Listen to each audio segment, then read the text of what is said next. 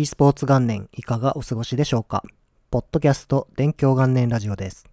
自分はヨッシーと申しまして、ネギタクというちょっと変わった名前の e スポーツニュースサイトを2002年から続けているものです。今回はライオットゲームスの新作 FPS、VALORANT についてのお話をしたいと思います。ポッドキャストの第1回目でプロジェクト A に対する期待というお話をしました。基本的なところをまず説明しますと、このプロジェクト A と呼ばれていたものが開発コードネームのようなもので、正式名称が VALORANT というタイトルに決まりました。そして2020年の夏、今年の夏ということですね、に正式にリリースが予定されているということもアナウンスされました。そして4月からアメリカ、ヨーロッパ、CIS、いわゆるロシアとかウクライナとかあちらの方ですねを対象としてクローズドベータテストが始まりました。そして1ヶ月ほど経って5月に入ってから韓国、ラテンアメリカ、ブラジルにその対象エリアが拡大されました。これらのクローズドベータテストの対象となっている地域というのは FPS の人口が多いというエリアかなと思います。ヨーロッパは特に競技人口が多いエリアですね。いわゆる e スポーツでも強豪国ですとかプロチームがたくさん存在しているエリアです。アメリカも有力なプロチームがたくさんあったり強豪チームというのもありますし、クエイクですとかカウンターストライクといった FPS が誕生した国でもあるので、FPS のファンというのは多いエリアですね。あとは今回追加されたブラジル、ラテンアメリカというのも FPS の人気が高いエリアで、レインボーシックスシージというタイトルがあるのですが、そちらで公開されているドキュメンタリー、大会のドキュメンタリーですね、を見たところ、大会会場がもう超満員で、さらに大熱狂して地元のブラジルチームを応援しているような映像がそこで公開されていました。この5月のクローズドベータでは、残念ながらですね、日本はまだ対象エリアになっていません。コロナウイルスの影響でサーバーの準備などが遅れているため、もう少しお待ちくださいというようなアナウンスがされていました。ですが、その後ですね、日本はプロチームですとか、インフルエンサーの方を対象として、特別に韓国のクローズドベータに参加権を付与するということが発表されました。5月の7日くらいから、この韓国でのクローズドベータテストが始まったのですが、こちらにはですね、プロチームのデトネーターの人気のストリーマーの皆さんや CSGO の日本最強チームでバロラントに転向するということを発表していたアブソリュートジュピターのメンバーたちがストリーミング配信をしたり YouTube にですね、紹介動画をアップするということをスタートしました。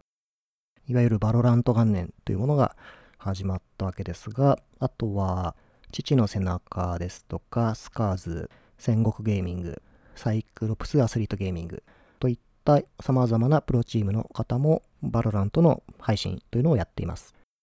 VTuber の方も配信されてまして、こちらはちょっと個人的には意外でした。あとはゲームキャスターの岸大賀さんですとか大田さん、そしてカウンターストライクのレジェンドと呼ばれるのっぽさんですねもプレイされていました。のっぽさんは早速ですね、信じられないような壁抜きショットの動画をアップされていて、バロラントでも早速とんでもないプレイが出ていますよ今という感じでリツイートとかもですね、すごいことになっていました。という形でプロチームとかインフルエンサーが対象になっていて、メディアは多分今回対象になっていないようです。あまりメディアの方がプレイしている記事というのは出てないと思います。ですが、ファミツー .com は見る吉村さんという方が記事を書いて公開されていました。こちらは基本的なことが網羅されていて、バロラントやってみたいと思う人だったらぜひ読んでおいた方がいいような記事になっていました。今回でいうインフルエンサーというのがどういうものかはちょっとよくわからないんですけども、さっき挙げたような方々に共通しているのはプロチームに所属している、あとは動画や配信で視聴者を集められるような人ですね。そして FPS に関連する著名人という感じかなと思います。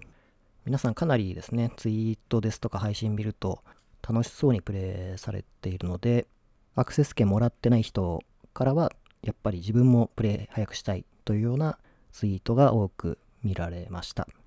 もちろん自分もプレイしたいなと思ってるんですが、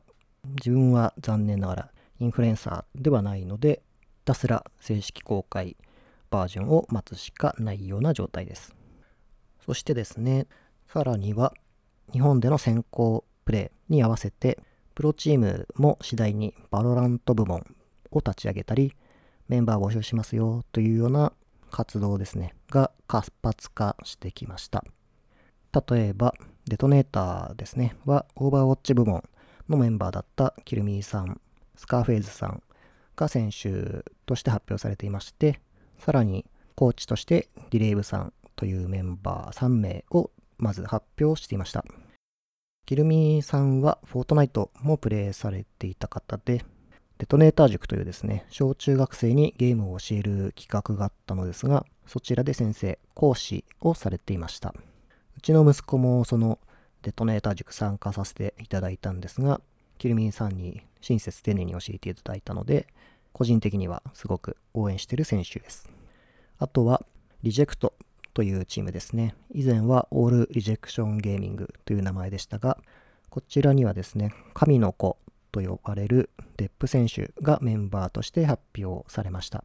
エイミングという射撃の技術が素晴らしいプレイヤーで、人気や注目度もかなり高いプレイヤーです。自分もその加入のことを紹介する記事を書かせていただいたんですが、リツイートとかもかなり多くて、ものすごい注目されている選手だなというのを改めて実感しました。そして戦国ゲーミングですね。福岡を拠点とするプロチームですが、こちらでも3名のプレイヤーを発表していました。1人目がリーグオブレジェンズのプロとして活動されていたゼロストさん、もう1人はオーバーウォッチワールドカップ2017年ですねの日本代表に選ばれていたあきちめさん、そして CSGO で国内のプロチームで活動していたひまじゅんさんの3名ですね。バロラントは5名でやるゲームなので、今後2人また新たに発表されると思います。戦国ゲーミングのメンバー発表については、Wikipedia という e スポーツの Wikipedia のようなサイトがあるんですが、そちらの Discord でリーグオブレジェンズのプレイヤーだった人が FPS やんのみたいな感じで驚いてる海外の方がいました。でも実際のところゼロストさんというのはリーグオブレジェンズをやる前はスペシャルフォース2というオンライン FPS で日本一になったという実績もある方です。なので FPS からいわゆるモバと呼ばれるジャンルに行ってまた FPS に帰ってきたというのが正しい状態ですね。これもちょっと面白いなと思ってまして、 e スポーツだとこのゼロストさんみたいに全く違うジャンルのゲームタイトルでトッププロとして活躍するということができるということがあります。これは e スポーツならではだなと思っていて、スポーツだとなかなかこれは難しいですし、うまくいかないことの方が多いんじゃないかなと思います。例えばですね、マイケル・ジョーダン選手というのはバスケットボールの神様と言われるくらい大活躍した選手ですね。自分もまさに見ていた世代なので、かなり思い入れのある選手ですけれども、NBA からその後メジャーリーグ、野球の方ですね、に挑戦したということがありましたが、残念ながらというか、バスケほどは大成功はしませんでした。ですが、e スポーツですと、ジャンルやタイトルをまたいで、そちらでもまたチャンピオンになったりということがあります。フェイタリティという世界大会でですね、12回優勝したという伝説を持つプロゲーマーがいますが、彼は確か5タイトルくらいだったと思いますけども、別々のゲームでですね、世界チャンピオンになったという実績があります。で、バロラントには先ほど挙げたようないろいろなゲームから才能あるゲーマーが集結してきています。海外ですとオーバーウォッチリーグというオーバーウォッチの最高峰のプロリーグがあるのですが、そちらの2019年大会で優勝して、さらに MVP に選ばれたような選手も今後はバロラントに転向をするということを発表していました。名前はシナトラ選手、いいんだと思いますけども、アメリカのかなり若いプレイヤーですね。なので、まだVALORANT正式展開が始まっているわけではないんですが、すでにかなり面白い展開というのが起きています。ですので今後もかなり楽しみなタイトルだなと思っています。とりあえずですね、早くまずはプレイしてみたいですね。どんなゲームなのかというのを自分で体験してみたいなと思ってます。ということで、日本でも先行テストが始まったVALORANTの現状について簡単にお話ししてみました。ここまで聞いていただきありがとうございました。今はですね、聞いていただいているプラットフォームでフォローやチャンネル登録というものがあるかと思いますが、そちらをしていただきますと、次回更新の際にですね、通知が届きますので、ぜひよろしくお願いします。